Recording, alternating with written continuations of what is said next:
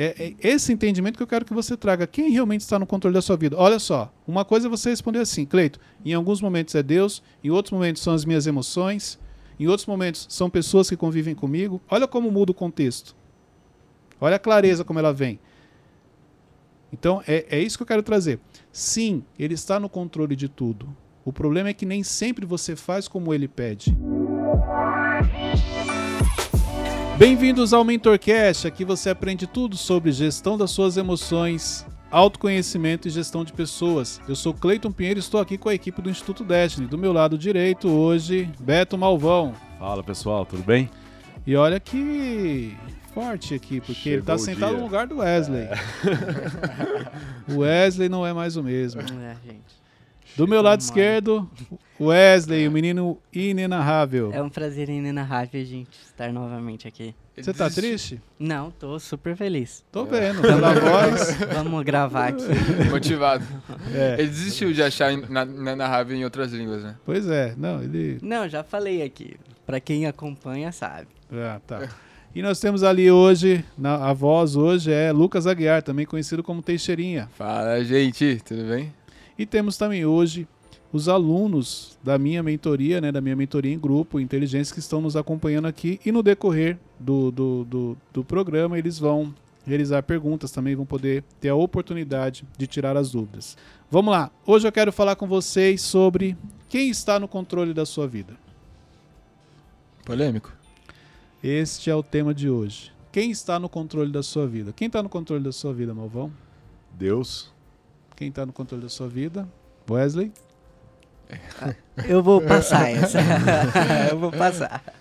Teixeirinha? Eu também. Eu também vou passar. Estão, estão atentos, não, é porque, estão é atentos, porque, né? Não, é. É, porque eu é vou falar tem, uma é, coisa e você vai entendeu? chegar e. Tá. Não, a, a pergunta que eu fiz para vocês, o Malvão se posicionou, vocês dois ficaram na dúvida. Vamos lá, Wesley, fala. Eu acho que parcialmente Deus, parcialmente eu, parcialmente meu trabalho. Ok. Vamos Meu então Deus. ver o que eu trouxe aqui para vocês. do Cleiton. Não. Se olhar agora... dele já fala, responde errado. Que agora eu vou compartilhar para vocês refletirem. Para você que está nos assistindo e nos escutando, quem está no controle da sua vida? Isso aqui é importante você é, é, pensar, você refletir. Então, neste momento, quem está no controle da sua vida?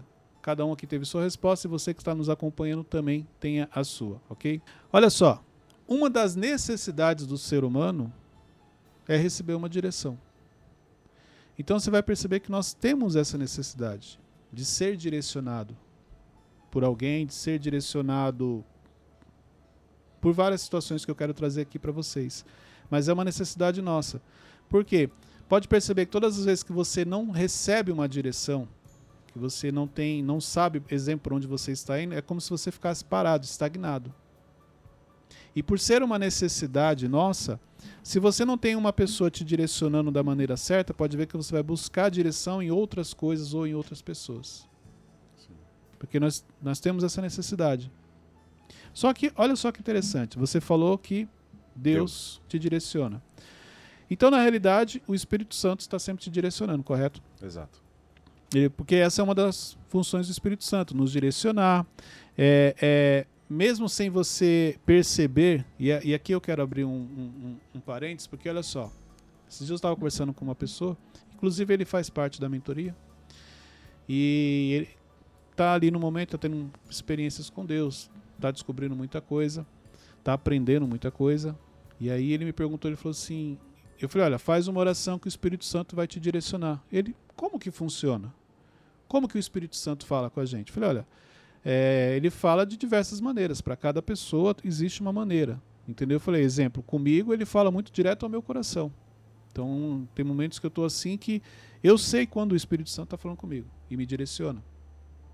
Então, assim, é, mas ele também fala através de pessoas, ele fala através da, da própria palavra, através de louvores, existem várias maneiras. Então, tem muita gente que ela já é direcionada pelo Espírito Santo sem perceber, sem saber. Depois que vem o entendimento, ela, quando ela olha para trás na vida dela, ela percebe que ele já vinha direcionando ela ali. Então ele tem essa função de, de nos direcionar, de convencer. Ele avisa, muitas vezes. Pode ver, tem coisas que você vai fazer que você sente que não era para fazer aquilo. mas muitas vezes você ignora. Esse, senti esse sentimento que vem, essa, essa, esse alerta que vem, muitas vezes é o Espírito Santo que te traz. E ó, já, já a, abrindo um parênteses aqui, este não é um mentorcast religioso ou espiritual, não. Só estou trazendo essa introdução, porque eu preciso trazer isso aqui. Daqui a pouco você vai entender mais quem está no, te direcionando, quem está no controle da sua vida, ok? Vamos lá. O que, que é importante? Que você tenha esse entendimento. Porque se você perguntar para a maioria das pessoas quem está no controle da sua vida, ela vai falar assim: Deus, que é a resposta que o Malvão deu.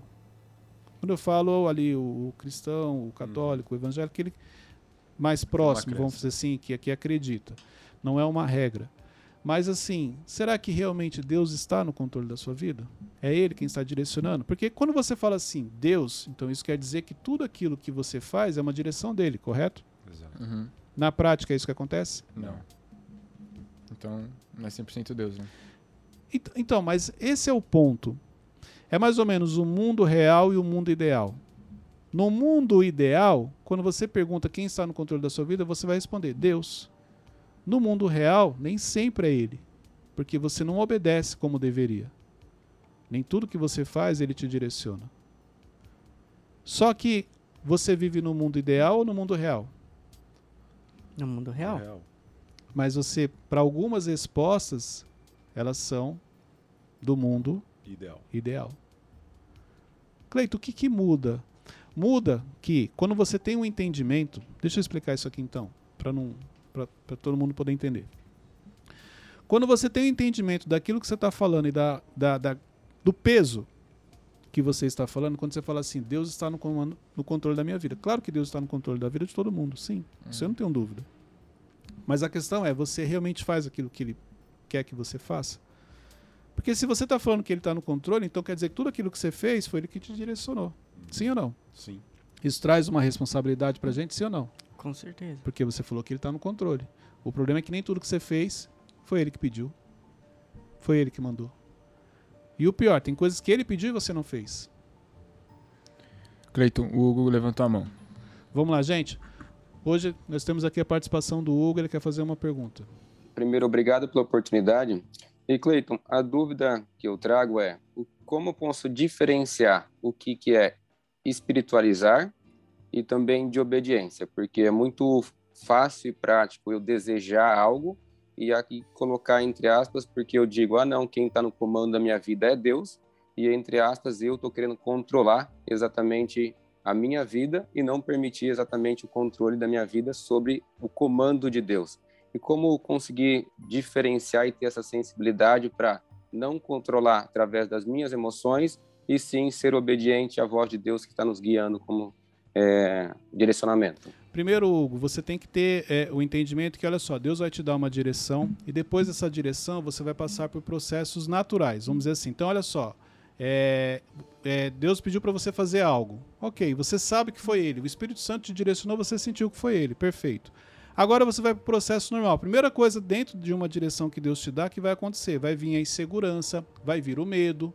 Aí olha só que interessante, é algo espiritual, que é quando Deus fala com você, e aqui as suas emoções entram ou te direcionando, facilitando para você realizar aquilo, ou na maioria dos casos, te paralisando.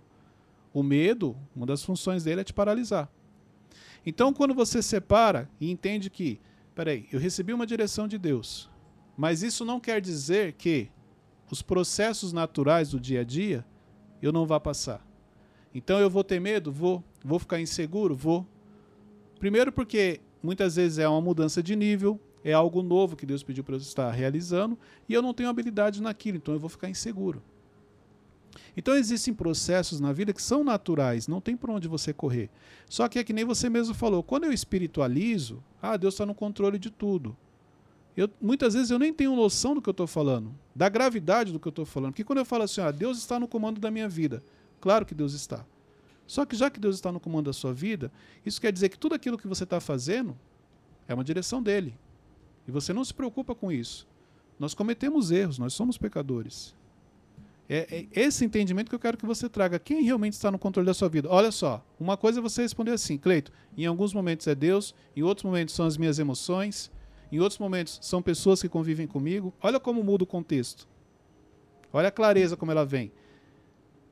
Então, é, é isso que eu quero trazer. Sim, ele está no controle de tudo. O problema é que nem sempre você faz como ele pede. Porque você é influenciado pelas suas emoções, você é influenciado pelos seus amigos, você é influenciado pelas pessoas que estão ao seu lado, no seu dia a dia, você é influenciado pela rede social. Então, a parte da direção ele te deu. Mas o quanto você conseguiu ser obediente àquilo que ele te pediu? Quantas coisas você faz no seu dia a dia que você sabe que aquilo não é legal? Então é assim que você vai separar, Hugo, o que é espiritual do processo natural. O espiritual é a direção que eu recebi, ok. Mas eu tenho que ter o um entendimento que no dia a dia eu vou sofrer influência. No dia a dia, se eu não estiver atento a quem está do meu lado, eu posso me desviar daquilo que eu tinha me proposto a fazer. Eu posso me perder nas decisões que eu vou tomar. Eu posso fazer coisas que depois eu vou me arrepender.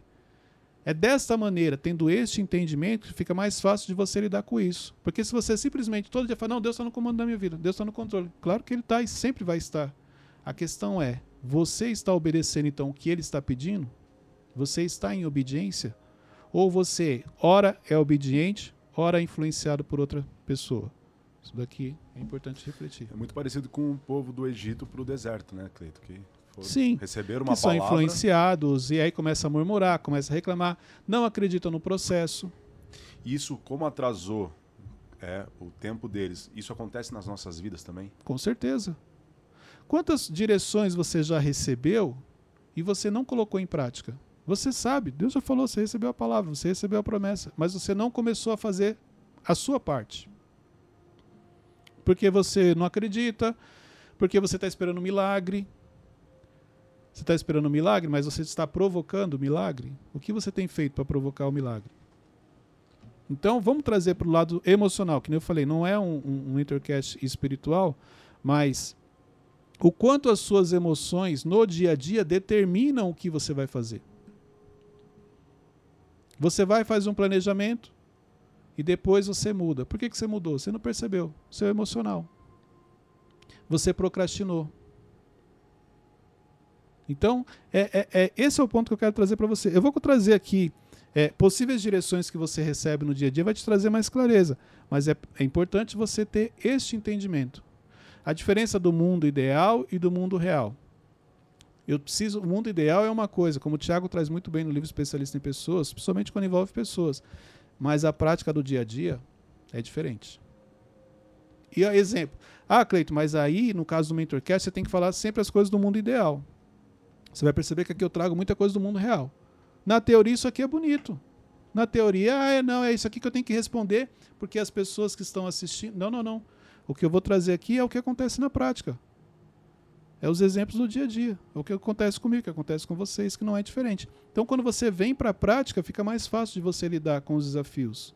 Quando você vem para o mundo real, a, exemplo, quando a Bíblia fala o mundo jaz maligno, muita gente não tem é a percepção do quanto essa frase, do quanto esse versículo é forte. E se você não estiver atento, você vai pecar, você vai cair. Então isso aqui é importante. Quem está no controle da sua vida? Que nem eu falei. Tem horas que realmente, Cleito, é Deus, porque eu estou obediente, estou ouvindo a voz dele, mas tem hora que são as minhas emoções. Tem hora que eu fico com raiva e aí realmente eu me perco. Eu falo coisas que eu me arrependo. Tem hora que é aquelas pessoas que trabalham comigo lá no meu trabalho. Várias ideias eu tenho e elas vão lá e me desanimam. Ou o contrário, elas estão sempre me colocando para cima. Tem hora que são os meus conselheiros. Agora, outra coisa, olha só isso aqui que interessante. Outra coisa é você pedir para que, exemplo, você vai fazer uma oração, você precisa tomar uma decisão, Senhor. Usa as pessoas para falarem comigo. E aí você vai pedir conselhos. Aí é diferente. Ele está no controle usando as pessoas. Mas nem sempre é isso que acontece. Cleito, algo que aconteceu comigo esses dias, é, eu acordei cedo, fiz o meu devocional, saí de casa muito feliz, sabe, certo daquilo que eu tinha para fazer, e no meio do caminho, eu saí de casa, eu recebi uma notícia que não foi tão legal. Aquilo abalou meu dia, sabe? E aquelas emoções começaram, tipo, tudo que estava indo muito bem, daquela notícia em diante, parece que, cara, caiu o mundo. Assim. Eu ouvi uma frase, alguém me falou isso ontem, lembrei.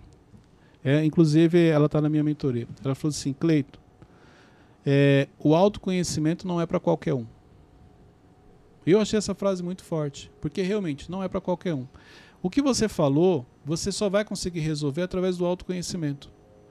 Por que o autoconhecimento? Para você entender quais são as suas limitações e quais são as suas habilidades. Para você poder, em alguns momentos como esse, porque olha só, fiz um devocional, Deus falou comigo, versículo, direcionou, estou feliz da vida. Na primeira notícia que chega, aquilo abala emocionalmente, eu esqueci tudo que Deus falou. Que é mais ou menos o que você trouxe aqui. Exato. Me deu uma direção, hoje o dia vai ser abençoado. Aí vem uma notícia, pronto, eu esqueci o que ele falou. Olha o peso do negativo. Só que assim, você recebe notícias negativas todos os dias? Não. mas elas vão acontecer. Então, é o que eu falei, são processos naturais. Não tem como eu não receber uma notícia, uma notícia negativa. Você vai perceber que a notícia negativa que você recebeu, pelo menos parte das notícias negativas que chegam, é de acordo com aquilo que você está fazendo. De acordo com o cargo que você ocupa, da responsabilidade que você tem. Se você não fosse uma pessoa importante, se você não tivesse um cargo importante, você não ia receber essa notícia. Então, quando você entende a posição que eu estou e o que eu vou receber durante o dia, fica mais fácil de lidar. Não, agora se você. Não, meu dia vai ser tranquilo, hoje só vai ser notícia boa. Ó, achei 50 reais, toma pra você. Ó, notícia boa. Ó, posso pagar seu almoço? Ó, outra notícia boa. Não. Vai ter Mas- momentos que vão vir notícias negativas, aí entra a sua resiliência emocional, o quanto você consegue pegar aquela notícia, pera, calma, olha só, recebi uma notícia muito boa aqui, vamos lá, equilíbrio. Então, quanto maior formos, eh, mais a gente vai receber má notícia? Quanto maior o quê? Maior Nós cargo. fomos. Quanto, quanto mais você cresce, maior é o impacto das notícias que você recebe. Uhum. Exemplo, vocês. Vocês trabalham no instituto. O nível de pressão, o nível de cobrança que você sofre é diferente se você estivesse trabalhando em um outro local. De acordo com o ambiente que você frequenta, de acordo com o nível que você frequenta, é o, o preço que você paga emocional para fazer aquilo. Você pode, exemplo, a partir do momento que você aceita participar do MentorCast, você vai pagar um preço por isso. As pessoas estão te observando, estão te julgando, estão tirando conclusões a seu respeito. Você pode receber um ataque na rede social. Alguém pode falar algo, tirar conclusões aqui que você não vai gostar, que vai mexer com você. É o preço que você paga. Aí, ah, não, mas isso aqui aí, mexeu comigo, me desestabilizou. Então, peraí, então você não está preparado para algumas coisas. Você quer ir para a rede social, você quer fazer um trabalho para ajudar pessoas, você quer fazer a diferença na vida das pessoas, você quer começar a fazer algo relevante e não quer ser atacado? É incoerência, não tem como. Jesus falou que passaríamos por dias maus, né? Sim, os dias maus existem, mas os dias bons também.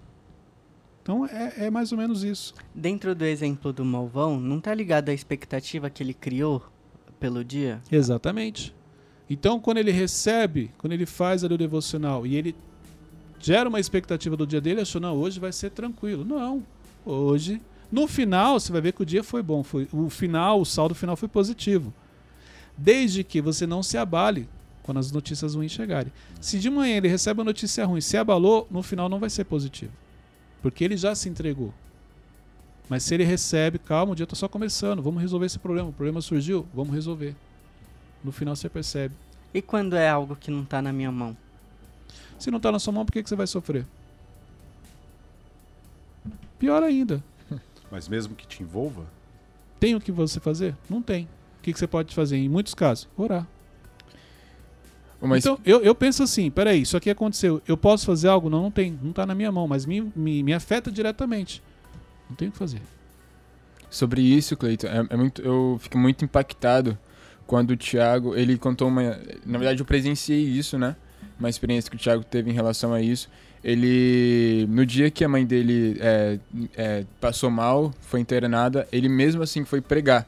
E lá, quando ele foi pregar, ele explicou: gente, não tem o que fazer. Mesmo se eu ficar em casa, eu não vou conseguir ajudar só com oração. Então eu entreguei na- nas mãos de Deus e vim aqui fazer cumprir Quando meu não papel. tem o que fazer, é isso, é entregar nas mãos de Deus, é orar, é você trabalhar internamente as suas emoções. Ou não, você pode fazer outra coisa, pode ficar sofrendo. Uhum. Não, vou ficar sofrendo. Tá bom, é uma opção. A maioria das pessoas vão por esse caminho. E aí, isso que, para você não sofrer, é um trabalhar interno muito forte. Por isso que eu bato na tecla do autoconhecimento. Peraí, deixa eu identificar quais são as, o, o- as emoções que eu estou sentindo aqui. Quanto isso aqui está me afetando? Quanto está me abalando? Deixa eu me confrontar. Peraí, qual é a pior coisa que tem que fazer? Não, não tem que ser feito. Então, peraí, vou parar o meu dia? Não, eu preciso continuar. Não quer dizer que você vai continuar feliz. Não é isso. Mas autocontrole também entra em prática aí. Ok? Vamos lá. Possíveis direções que você recebe. Possíveis situações que estão no controle da sua vida sem você perceber no seu dia a dia. Olha só, as suas emoções. No caso, as feridas que você carrega, os gatilhos, os traumas, as crenças. Isso daí, se tiver no controle da sua vida, você não está avançando, você não está crescendo. E se estiver, o desgaste emocional é muito grande. Então, exemplo, o que, que precisa acontecer aqui? Quais são os gatilhos que vocês têm? Que se eu fizer aqui, você vai ficar chateado e vai perder o foco da gravação. Ah, uma brincadeira que eu fizer aqui, de repente acionei um gatilho do Wesley, pronto, ele perdeu o foco. E aí, em cima disso, ele reage. E nessa reação dele, ele se perde, ele perde a oportunidade. Mas como reagir a isso, Cleito? Se, se, se tem algo realmente que mexe comigo, que me destabiliza. Trabalhe isso. Olha só, você se conhece o suficiente para saber os momentos em que você está perdendo, está começando a ficar nervoso, correto? Uhum. Você pode até não identificar de onde veio, mas espera aí. Hum, por que, que o Wesley falou isso? Não gostei. O jeito que ele mexeu, o jeito que ele falou e tal. Olha só, já sei que eu estou ficando aqui. Espera aí. Deixa eu sair, deixa eu ficar em silêncio, porque eu vou reagir mal. Então você consegue identificar com o momento em que tá, o vulcão está entrando em erupção, vamos dizer assim. A questão é o que você faz quando você identifica isso. Você permite que as coisas continuem ou você simplesmente começa já um trabalho interno? Calma, deixa eu respirar, não vou falar agora, vou falar com ele depois. Não. Não, ele vai falar isso, eu vou falar aquilo. Aí pronto, se perdeu. Quem está no controle da sua vida? As suas emoções. Mas, Quando os gatilhos são acionados, você se perde. Mas trazendo, por exemplo, para o extremo, você acabou de falar um, um, gatilho meu. Aí a gente está gravando, a gente não vai parar. Aí tem como eu reverter na mesma hora? Ou... Tem, quando, na mesma hora tem, se você tiver o autocontrole. O, que, o conselho que eu dou para as pessoas, quando você está nervoso, não fale nada. Porque a chance de você falar algo que você vai se arrepender é muito grande. Uhum. Então é melhor ficar em silêncio. Em último caso, fala assim: olha, depois a gente fala sobre isso. Não, não gostei. Depois a gente fala a verdade, mas eles não querem argumentar. Quantas discussões você já entrou por falta de controle emocional, onde o que a pessoa falou não foi nada tão sério, mas simplesmente por você ter entrado naquela discussão, quando você foi perceber, os dois estavam brigando. Exemplo: quando você está diante de um tolo, vamos dizer assim, como a, quando a Bíblia fala, o sábio não discute com o tolo. Por quê? É perda de tempo. No final das contas, você vai ficar nervoso, você vai sair estressado e vai sair, vai ter o conflito. Então, não, é, a pessoa que ela sabe, ela não precisa discutir. A pessoa, eu falo por isso, quando eu, exemplo, tolo, eu era tolo. Só que eu era aquele tolo que achava que sabia tudo. Eu discutia com as pessoas. Então não é errado se por acaso o Wesley falar alguma coisa aqui, a gente está gravando, eu não gosto, fala, cara, eu não gostei, depois a gente conversa. Sim. Na frente de todo mundo, expor não, ele dessa vamos maneira. Lá. Neste caso, como é uma gravação, não é legal porque vai ficar ruim para você. Não, sim, é. Mas depois desligou a câmera, cara, não gostei, depois eu queria falar com você sobre o que você disse aqui. Então, enquanto tá gravando, autocontrole. Autocontrole. Entendeu? Muda de assunto. Mas tem situações que não tá no seu controle. No sentido assim, você não vai conseguir fazer ele parar de falar. Só que você tem que trabalhar o seu interno. Entendeu? Cleiton, mas é difícil. Claro que é. Se você já fala que é difícil, vai ser difícil mesmo. O autoconhecimento realmente não é para qualquer um. Porque quanto mais você se aprofunda, quanto mais você se decepciona com as coisas que você descobre a seu respeito, maior fica o seu desafio. Mas é possível. Você com sua Cleiton, dá para desenvolver. Ô Cleito, trazendo a cena do Oscar, que o Will Smith deu um tapa no, no Chris Rock. O Chris Rock ele tem o autoconhecimento, o autocontrole por não ter feito Na nada? hora ele teve. Porque ele recebe um tapa e ele não reage, então ele sai de vilão para vítima. Ele faz uma brincadeira que não foi legal, e aí é, é o entendimento de cada um, o nível se justifica ou não, entendeu? Ali é o que Jesus fala, se baterem numa face der outra, vamos supor que o Will Smith não, não fizesse o que ele fez as pessoas hoje estariam defendendo ele e atacando o Chris Rock. Quando ele faz. Aí é aquilo que eu sempre falei. Se a pessoa faz algo para você e você revida, você acaba sendo pior que a pessoa. Tá aí a prova. No final das contas, o Will Smith saiu como errado. Por quê? uma brincadeira, ele foi lá e revidou. Ah, mas ele não agrediu. Não é disso que eu estou falando. Estou falando que se ele tivesse feito o que Jesus nos ensina, se ele tivesse ficado em silêncio da outra face, quem poderia estar sendo criticado hoje? O Chris Walker. Como ele reagiu, olha só, quem ficou pior foi ele. Mas o que me chamou a atenção ali não foi a questão do, do, do tapa em si, porque é, é, é, é muito fácil para quem está de fora falar. Só quem está na pele, só ele sabe o porquê ele fez aquilo e os motivos que os levaram àquilo. Situação que ele está emocional, coisas que ele está passando. Então, assim, é difícil você falar da pessoa. Nada vai justificar a agressão, ele está errado, mas eu não, não quero entrar nesse mérito. Me chama a atenção ali uma outra coisa naquela cena. O mundo espiritual ele se move por palavras. Então eu fico imaginando o seguinte: vamos voltar no tempo. Quando eles estão para escolher quem vai ser, quem vai ganhar o Oscar, ele ganhou na categoria de melhor, Melhor ator. melhor ator. Então vamos lá, categoria de melhor ator, Will Smith, o nome dele tá lá. Teve uma reunião, eu não sei como é que funciona, teve uma votação, não importa. Mas antes do, do Oscar, já sabia que ele seria O ganhador. o ganhador. Em algum ambiente, em algum lugar, foi determinado, ó, o melhor ator esse ano é o Will Smith. Mundo espiritual. Hum. Então vamos dizer, vamos pegar o seguinte, o inimigo já sabe. Ah, já tá. sabe que aquela vai ser uma noite de gala É para ele. Vai ser uma noite que ele vai falou com ele. aquela vai ser uma noite que ele vai ser abençoado. Vai armar faz- situações e fazer ele perder. Sabe que talvez as emoções não estejam no lugar por coisas porque que ele que ele tá fazendo ali no sentido já demonstrando que não estar bem. E aí pega uma outra situação e a, uma noite que era para ser uma noite memorável se transforma no que se transformou. Uhum. Tira o foco do que era Sim. bom. Então, o que seria uma noite especial ficou marcada, mas não somente porque ele ganhou, mas pela cena em si. Isso é muito comum na nossa vida. Por isso que sempre que você vai perceber, sempre que você tem uma benção muito grande para você receber, você começa a receber alguns ataques e você não sabe de onde é, o porquê que aquilo está acontecendo. Por quê? Porque em outros ambientes, coisas boas já foram decididas a seu favor, que o mundo espiritual já sabe, e por isso você está sendo atacado. Aí entra o quanto você confia, o quanto você acredita, o quanto você está blindado, tudo isso daí. E isso tá ligado àquela frase, você será lembrado como reage o dia mal, né? Porque Claro. ali foi um dia de vitória pra ele, conseguiu o primeiro Oscar dele, mas foi lembrado pelo tapa. Exatamente. O final é É mais que importante do que o começo, como a Bíblia já nos ensina. E olha que interessante, carreira impecável. Vamos imaginar que ele não fizesse mais nada daqui para frente. Ele seria lembrado Pelo tapa. pelo tapa. Uma manchinha preta ali, né? Exatamente. E, E assim, e tantas pessoas foram lembradas como reagiram no dia mal, né? Tipo Zidane. Zidane, depois daquela Copa lá, a mesma coisa, É. que é como você termina. Mike Tyson. Entendeu? Então, isso tudo é o quê? Controle emocional, autoconhecimento, gatilhos, uma série de coisas. Entendeu? Deixa eu fazer uma pergunta para vocês. Forte. Dentro do que a gente. Dentro deste entendimento que cada um tem a seu respeito, ok?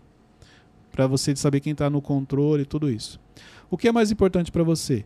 O dinheiro ou o conhecimento? conhecimento. O que é mais importante para você? O dinheiro ou o conhecimento? Conhecimento. Teixeirinha? Conhecimento.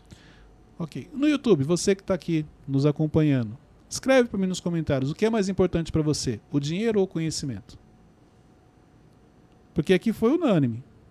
Pode colocar lá. Eu vou dar um tempinho para você escrever. Aqui foi unânime. O dinheiro ou o conhecimento? Todo mundo falou o conhecimento. Isso é o mais importante. Ok. Então vamos fazer o seguinte.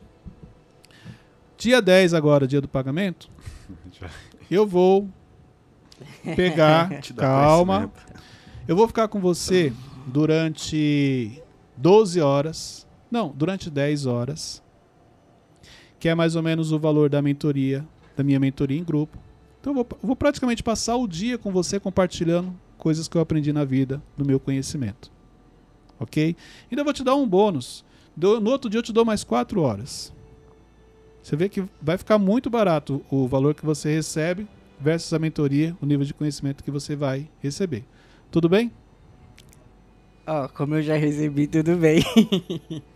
Então a Caraca. gente desconta mês que vem. Caraca. Não, é brincadeira. Não, é É brincadeira. na brincadeira a gente Meu mostra Deus. quem a gente é. Eu sempre falo, na brincadeira você Não, não, vai pesar na minha balança. Tá, mas pode ser assim? Pode ser assim, Malvão? Trocar Pode. o seu conhecimento, o, o valor que você tem para receber por um conhecimento? Pode. Tá. Teixeirinho? Pode. As contas estão quitadas. Pode nada. Pode. Chegar no dia do pagamento. É, é porque assim, eu sei que não adianta a gente ter essa mentoria inteira e a gente não colocar em prática, porque... Mas não é só isso, é, é o que eu falo. Gente, olha só. Qual que é, é, é uma coisa que eu sempre busco com as pessoas? Trazer clareza. Cuidado com as respostas prontas. Cuidado com o discurso que todo mundo gosta de ouvir. Cuidado com o discurso que é bonito. Porque se você se preocupa mais em falar o que é bonito, existe uma grande chance de você estar se enganando mentindo para você. Porque quando a gente fala assim, gente, a maioria das pessoas ia responder isso. O que é mais importante, o dinheiro ou o conhecimento? É o conhecimento. Então tá bom, chegar no dia do seu pagamento, se o seu chefe falar assim, ó, eu vou pegar esse mês, você não vai receber, eu vou te mandar para uma mentoria com fulano. Você ia receber, você ia, ia aceitar? Não ia. Mas, Cleito, eu penso algo que meu pai sempre me falou. Ele falou, ó, se você comprar um carro agora, esse carro não vai te dar outros carros. Ok, mas deixa eu te falar uma coisa. Nessa pergunta, qual seria a melhor resposta? A do mundo o ideal Não, o que é mais importante, o dinheiro ou o conhecimento? Qual seria a resposta ideal que vocês poderiam ter me dado? real? O ideal seria o conhecimento, mas o real. Não. O que é mais importante? O dinheiro ou o conhecimento? Qual a resposta seria ideal para vocês me responderem? Qual seria a resposta correta? Pra mim seria o conhecimento. Cleito, o mas... conhecimento te traz mais dinheiro. É, é, isso que eu ia falar. Tipo, sem, sem conhecimento a gente não consegue fazer dinheiro. Tá errado. É, mas não é do dia pra noite que você. Tá errado. Por que, que vocês não responderam o dinheiro? Primeiro vamos lá. Por que, que vocês não responderam o dinheiro? Crença, eu acho. É, tem Crença. a questão de. Ah, Crença, gatilho. Ah, não, mas se eu responder dinheiro, as pessoas vão achar que eu sou movido a dinheiro. Dinheiro é importante na nossa vida, sim ou não? Sim. Então, o que, que tem se você responder esse dinheiro? Não tem nada de errado. Esse é o primeiro ponto. Qual é a resposta correta? O que é mais importante, o dinheiro ou o conhecimento? A resposta correta é: depende. De qual situação você está falando? Porque se for para pagar minhas contas que eu já fiz, o dinheiro vai ser mais importante. Porque quando eu chegar para os meus credores, eles não vão aceitar conhecimento. Agora, se for a longo prazo, em termos de retorno de vida, de crescimento, de desenvolvimento, o conhecimento vai ser importante. Ah, agora caiu a ficha. É isso que falta. Falta você analisar o cenário. A gente vem sempre por quê? Respostas práticas, respostas prontas, respostas que as pessoas vão gostar de ouvir. Respostas que vão parecer que, ah, eu sou uma pessoa correta, eu sou uma pessoa inteligente. É é isso que eu, que eu quero chamar a atenção. Cuidado com as respostas que você dá no dia a dia. Porque muitas vezes a gente se preocupa em, deixa eu falar algo que vai ser bonito para quem está nos assistindo, para quem está ouvindo. Deixa eu responder algo que vai ensinar. Não, não, peraí. Na prática. Não adianta eu querer, exemplo, é, é, mostrar algo que a pessoa não vai saber como usar aquilo. Chega para uma pessoa que está toda endividada, com contas em atraso, e fala para assim: Deixa eu te falar uma coisa mais importante na vida: é o conhecimento. Ela não vai entender o que você está falando. Então, por isso você tem que sempre fazer a leitura. Peraí, qual é o cenário que você está falando, Clay? Porque dependendo da situação, o dinheiro eu vou, eu vou ter que te responder que o dinheiro é mais importante. Porque eu preciso pagar aquela conta ali, ó, ela vence amanhã, o cara tá aqui, ó, em cima de mim. Não posso chegar para ele e falar assim, ó, vou te dar uma mentoria. Não. Então, é, é, é algo simples, é uma pergunta simples, mas se você trouxer para o seu dia a dia, você vai mudar um pouco o olhar de algumas coisas. Temos uma pergunta aqui da, Lilian. dos nossos mentorandos. Vamos lá, Lilian. Oi, gente. Legal estar aqui com vocês. Obrigada pela oportunidade. E a minha pergunta é assim: quando a gente não dá a resposta correta, aquilo que está no nosso coração, é porque a gente continua dando desculpa para a gente mesmo, contando história, mentindo para a gente mesmo, e é ser dentro disso, Cleiton? São duas situações aí, Lilian. Você não necessariamente está contando história para você ainda, mas você está preocupado com o que as pessoas vão ouvir.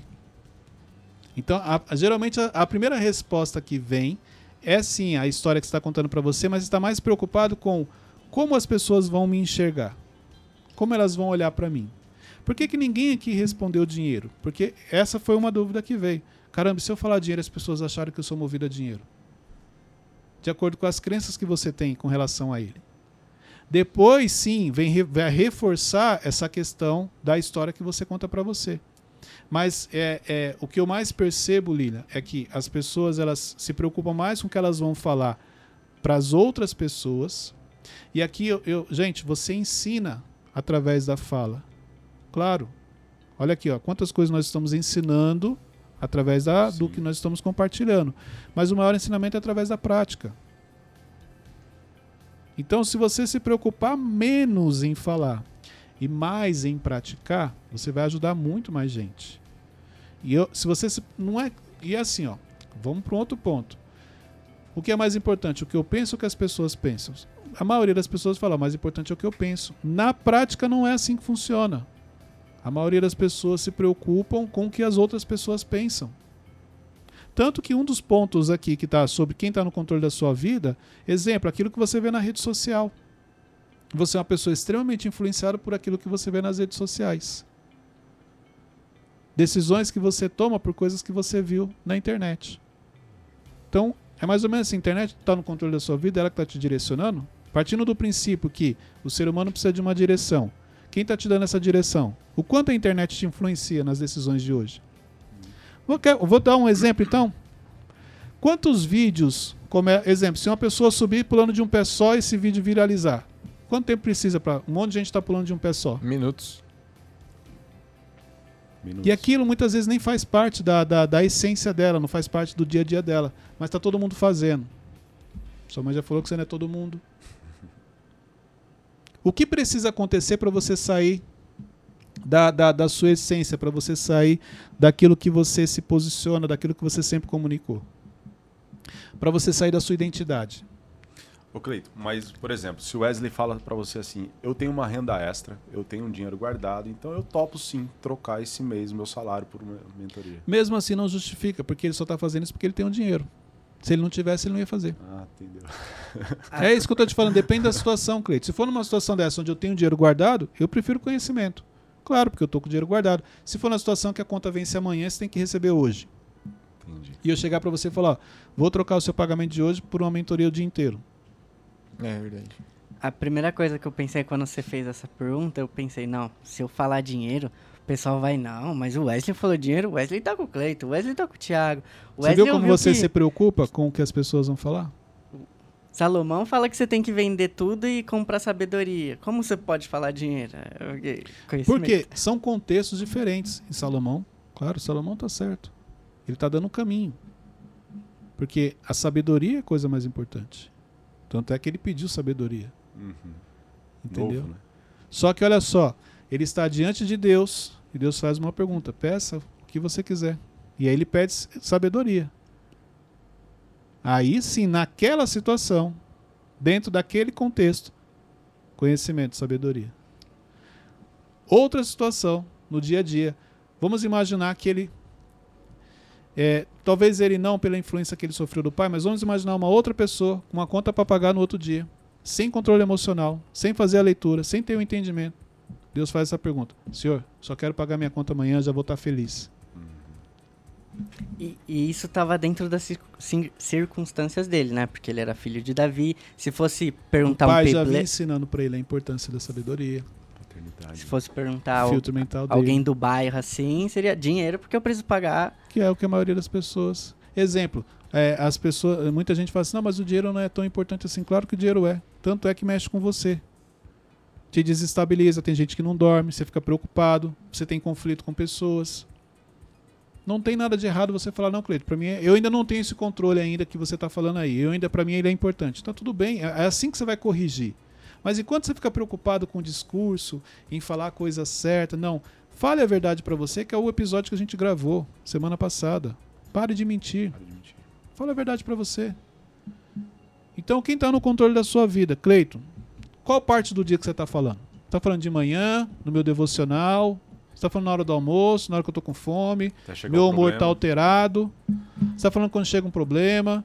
está falando quando alguém fala mal de mim? Olha só, são, são todos cenários diferentes. E a gente pode falar que para cada cenário é uma direção diferente que você recebe. Você está falando quando eu estou com os meus amigos, você está falando quando eu estou com a minha família. É isso. Então você começa a se preocupar, peraí. Então não é um padrão. Mas, Cleito, mas Deus está no controle da nossa vida. Claro que está. Mas a questão é, você está sempre obedecendo a ele ou de acordo com o ambiente que você está inserido, esse ambiente te influencia e você esquece o que ele falou para você. A única coisa que consegue vencer tudo isso é autoconhecimento, né? Não, não é a única coisa. A única coisa que vai vencer tudo isso é a obediência. O problema é o seguinte, ó. Vou te dar um exemplo. Deus chega para você e fala assim: é, eu vou te dar um carro. Um exemplo, para facilitar o entendimento. Eu vou te dar um carro. Que que você, como é que você fica na hora? Feliz? Você vai receber esse carro? Pô, Sim. Porque Deus cumpre. A Uhum. promessa vai se cumprir na sua vida. O que, que você faz depois, quando você recebe a promessa? Tenho que administrar, ver o que, que é melhor. Tipo, o carro. Vamos para Vou- pra, vamos, vamos a prática, gente. O que, que você faz depois que você recebe a uma palavra? tá conta pra todo mundo, eu acho. Essa é a resposta? Olha lá, ó, conta para todo mundo.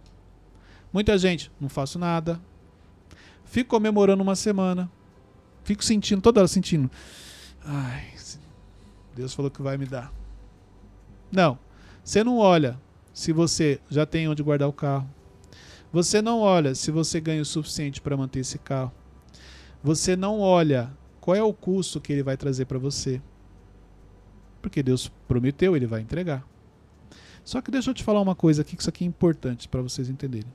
Cleito, se esse carro vai me trazer custos, se esse carro vai me trazer problemas, se esse carro vai me trazer preocupação, por que, que Deus falou que vai me dar? Agora que você falou aí caiu a ficha. Como que Deus fala que vai me dar algo que vai me trazer preocupação? Eu estava aqui tranquilo. De repente o irmão surgiu do nada e falou assim: ó, Deus mandou te dizer que vai te dar um carro. E trazendo essa linha de pensamento que você está tendo aí, então quer dizer que, olha só, eu estava com a minha vida tranquila, Deus fez uma. Vamos, Moisés. Moisés está tranquilo lá com as ovelhas e tal. Deus chega e fala assim: ó, você libertador, você vai libertar o povo do Egito. É igual o carro. Vou te dar um carro. Então isso quer dizer que Deus está me prometendo algo que vai é, é, me deixar sem dormir, me deixar preocupado? Claro que não. Tá vendo como a leitura é errada? Quando Deus te promete algo, é porque Ele já sabe o futuro. Ele que te formou, Ele que colocou todos os seus kits, dons, talentos que tem dentro de você, Ele sabe o que você é capaz de fazer e o que você não é. Quando Ele fala que vai te dar o carro, é porque vai começar o seu processo e a sua preparação para receber esse carro. Só que o problema é que você olha com o olhar de hoje. Claro que você não consegue olhar com o olhar do futuro, porque só ele sabe o futuro. Mas ele não te olha com o olhar de hoje, ele te olha com o olhar do futuro. Então ele sabe que quando ele te entregar o carro, você vai ter condições de pagar, você já vai estar no outro nível, você vai ser outra pessoa, você vai ter outra maturidade.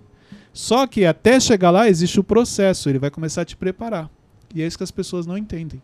É, abençoar é o papel de Deus. Agora, permanecer na bênção. É mais ou menos assim. Eu tenho 16 anos, eu recebi uma palavra que eu vou ganhar um carro. Eu vou ganhar um carro no mínimo quando? com 18. 18. Quando eu completar 18.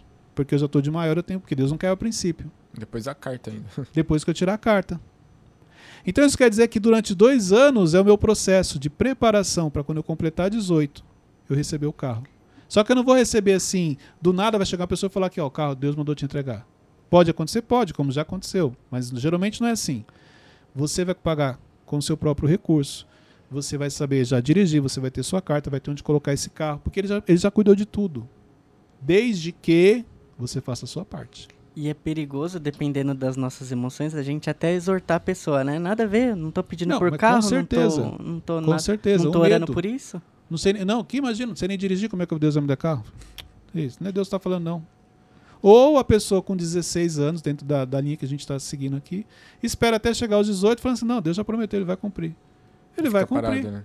Mas o que é- você poderia receber com 18, como você ficou parado, você vai receber com 20, 22, 30. Caiu a ficha? Esse Jesus delay é a preparação, né? De quem tá trabalhando. né? Oi? Sim. Esse delay é a preparação. Sim, desde que você entenda o que ele está falando. Então hoje, indo aqui já para a parte final, é, o que, que eu queria que vocês entendessem? Quando eu falo quem está no controle da sua vida, é que você tenha clareza sobre isso. Pare de agir na emoção. Pare de ser influenciado por redes sociais, por internet. Pare de sofrer influência de pessoas. Pessoas que eu falo aqui, pessoas negativas. Cuidado com o que você compartilha. Porque tudo isso, ele vai voltar para você através de uma direção. Quando você compartilha o sonho com uma pessoa errada, ela pode simplesmente falar que o sonho que você tem é impossível e te mostrar um cenário negativo que você não viu. Nesse momento é como se ela estivesse mudando a sua rota. Ó, eu tô indo para cá. Quando eu compartilhei com Wesley, ele fez uma série de comentários que eu não entendi. Nesse momento ele mudou minha rota, agora eu vou para cá. Só porque eu compartilhei com a pessoa errada. O Hugo quer fazer uma pergunta. Vamos lá, Hugo. Doutor Hugo. Nesse momento seria é, a situação que Deus tira você da zona de conforto e que você precisa fazer os primeiros contatos com quem está no seu próximo nível? Ó, nesse momento, Hugo, é o seguinte: quando Deus fala para você algo, ele falou do seu futuro. Que nem você falou, tira você da zona de conforto. Não é uma regra, porque a maioria das pessoas não sai da zona de conforto. Ela recebe, mas ela continua no mesmo nível, fazendo as mesmas coisas. Então, é, é em cima do exemplo que eu dei. Ah, Deus falou que eu vou, vai me dar um carro. Vai dar, que ele prometeu. Então, eu preciso agora começar esse processo. Pode ser igual você falou. Posso acessar as pessoas da minha rede de network? Posso. Mas vamos imaginar o seguinte, para facilitar o entendimento, Hugo. Recebi a palavra que eu vou ganhar um carro. Até então eu nunca tinha pensado nisso. Então agora que Deus falou, a primeira coisa, deixa eu ver quanto que é para tirar uma carta. Deixa eu ir na autoescola para entender como é que funciona o processo dessa carta, quantas aulas eu tenho que fazer, quais os locais que eu tenho que passar. Deixa eu dar uma olhada se na minha casa eu tenho garagem. Peraí, quanto que eu ganho? Porque se Deus falou que vai me dar, não necessariamente Ele vai me dar de entregar de mão beijada. Quando Deus fala que vai te dar algo, é o processo que você é inserido para você conquistar aquilo. Porque Ele te conhece, Ele sabe que se te der de mão beijada, você não vai dar, valorizar, você não vai cuidar uhum. daquilo. Então, peraí, quanto que eu ganho hoje? Existe uma chance de eu ser promovido no meu trabalho? Hoje, como é que estão as minhas contas? Você entendeu? Então, você, quando você começa a olhar, pega, gente, pega uma palavra que você recebeu, traz para a sua vida atual, começa a pensar o que precisa acontecer para que aquela palavra se cumpra. E em cima disso, começa a correr atrás. Começa a fazer sua parte. Cleito, mas para que essa palavra se cumpra, eu preciso de uma network que eu não tenho acesso. Ok, você só, mas comece com a sua network, porque eu tenho quase certeza que na sua network tem uma pessoa que conhece uma outra pessoa, que conhece a pessoa que você precisa falar. Quando que você vai descobrir? Quando você vai atrás. Então, é, começa a fazer sua parte. Porque é mais ou menos assim, ó, carro. Aí é o, é o contador, é o reloginho. Você tem que pensar assim: quanto mais rápido eu entender, quanto mais eu fizer a minha parte, mais rápido a promessa vai se cumprir. Agora, enquanto eu estiver esperando, falando para todo mundo que ah, eu recebi essa promessa, vou ganhar o carro, e isso e aquilo, e não fizer a minha parte, não vai acontecer. Então, a sua atitude depois daquilo. Quando Deus dá uma direção para dar sete voltas sobre a mulher de Jericó. O que, que aconteceu depois da direção dele? Josué teve que ir lá e dar as voltas. Então, mas Josué ficou parado? Ele respondeu Não. a direção. O que, que ele fez? Ele começou. Uhum. Ela caiu na primeira volta? Não. Não. Quantas voltas na realidade ele deu? Sete. Não, foi Até... mais. Foi mais. Forte. Porque foi no sétimo dia, mas até então ele foi fazendo a parte dele. E em silêncio, né? Ele respeitou toda. Exatamente. Ele fez a parte dele. Fez sentido a direção que ele recebeu? Não. E, e ó, eu, eu chamo atenção aqui para é, todas as vezes que Deus te pedir algo que não faz sentido, aí que você tem que obedecer. Todas as vezes que Deus pediu algo para mim que não fazia sentido e eu obedeci, no final eu me surpreendi. Porque se fizer sentido, ele não vai pedir, você mesmo vai lá e faz. Quando não faz sentido, é ele que está no controle. Aí sim, ó, quando não faz sentido, você fala, ele está no controle. Tanto que você dá testemunho depois. As coisas que você fez que faziam sentido para você, dificilmente você fala assim, não, olha só, Deus fez assim, assim, assim. Você fala, não, eu tive uma ideia. Uhum. Eu fiz um planejamento e executei. Agora, pode ver, quando não faz sentido, você não sabe nem como falar para as pessoas. Porque, primeiro, ninguém vai acreditar em você. Não se explica, né? Não tem explicação. E no final, você vai testemunhar para glorificar o nome dele.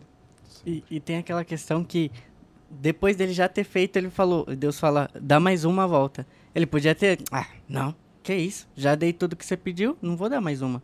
É isso. Faz assim, tipo, mas já dei, já dei todas essas voltas. Noé é um grande exemplo também, né? Recebeu Exatamente. uma orientação de algo que nunca tinha Se acontecido. Noé fosse marceneiro, Fácil pra ele. a gente ia falar assim, ah, mas também, né, ele já, já manjava ali, ele já fazia aquilo. Não, não era. Fazia sentido? Quando ele olhava pro céu estava chovendo? Não. Mas ele obedeceu. Então todas as vezes que não fizer sentido, aí que você tem que fazer. Permaneça em obediência. Outra coisa, para com essa coisa de achar que você já entendeu toda a história. Vamos, não vamos espiritualizar, vamos trazer para um mentor. Quantas vezes o seu mentor pede para você fazer algo, você acha que você já fez a leitura e você não volta para perguntar se realmente você está fazendo da maneira certa. Ó, já fiz isso, e agora? Qual é o próximo passo? Não, você tira suas conclusões e esquece de voltar e perguntar. Por isso que você está parado. O líder, mentores, conselheiros, deu uma direção. Ah, escreve. Quantas vezes eu falo, gente, materializa, escreve num caderno. Os medos, escreve os seus medos num caderno. As pessoas fazem? A maioria não. Por quê? Não, já entendi, porque materializa, é, o pensamento é abstrato, mas não vai para a prática. E aqueles que vão para a prática, eles voltam para falar: caramba, bem que você falou. Fiz isso daqui, olha só o resultado. Já sei, já sei o caminho, já descobri. Olha aí, tá vendo? Pela obediência. Aproveitando que você falou sobre sua mentoria, é, você podia falar um pouco mais pra gente como que funciona? Muito bom. É, Às vezes Ele acerta, tá acerta, ele vendo? acerta. Não combinamos, mas ele acertou. Gente, vamos lá, exatamente. É, desde os últimos episódios da semana passada, é, eu coloquei, eu liberei.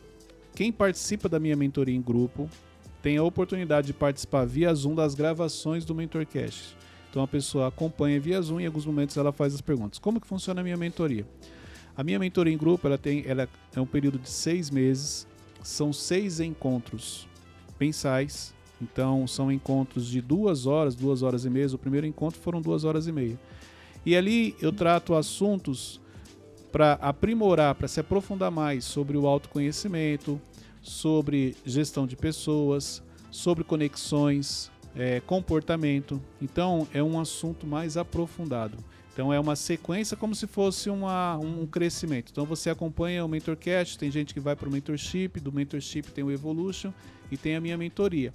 Claro que dependendo do nível de desenvolvimento que você está, você já pode ir direto para a mentoria. Porque ali é a oportunidade que você tem de estar comigo. Então, é exemplo, o que acontece aqui? Eu trago um tema e vocês perguntam. Na mentoria não é muito diferente disso, só que eu vou tratar algo relacionado a você. Entendeu? Fora que, assim, o, o diferencial da, da mentoria, algo que chama muita atenção, é que o nível das pessoas é um nível muito bacana. Então você não aprende só comigo, você vai aprender também com os participantes. Não só pelo que eles compartilham, mas também pelas perguntas que eles realizam. O primeiro encontro foi, assim, muito bom. Então, em breve, não, não ah, é, tem lista de espera. Em breve eu devo abrir inscrições para a segunda turma, ok? Obrigado. O link lá. tá na descrição aqui, O link gente. tá na descrição. É isso aí, gente. Muito bom. Hoje a reflexão é para você realmente descobrir quem está no controle da sua vida. Como a gente falou aqui durante todos os episódios, claro que Deus está no controle da sua vida, mas quais são os momentos que você realmente está em obediência, realmente fazendo aquilo que ele espera que você faça? Em que momento da sua vida que as emoções estão no controle, que os seus amigos estão no controle, que as redes sociais estão no controle? Esse entendimento é importante você ter. Pega esse link, compartilhe nos grupos de WhatsApp.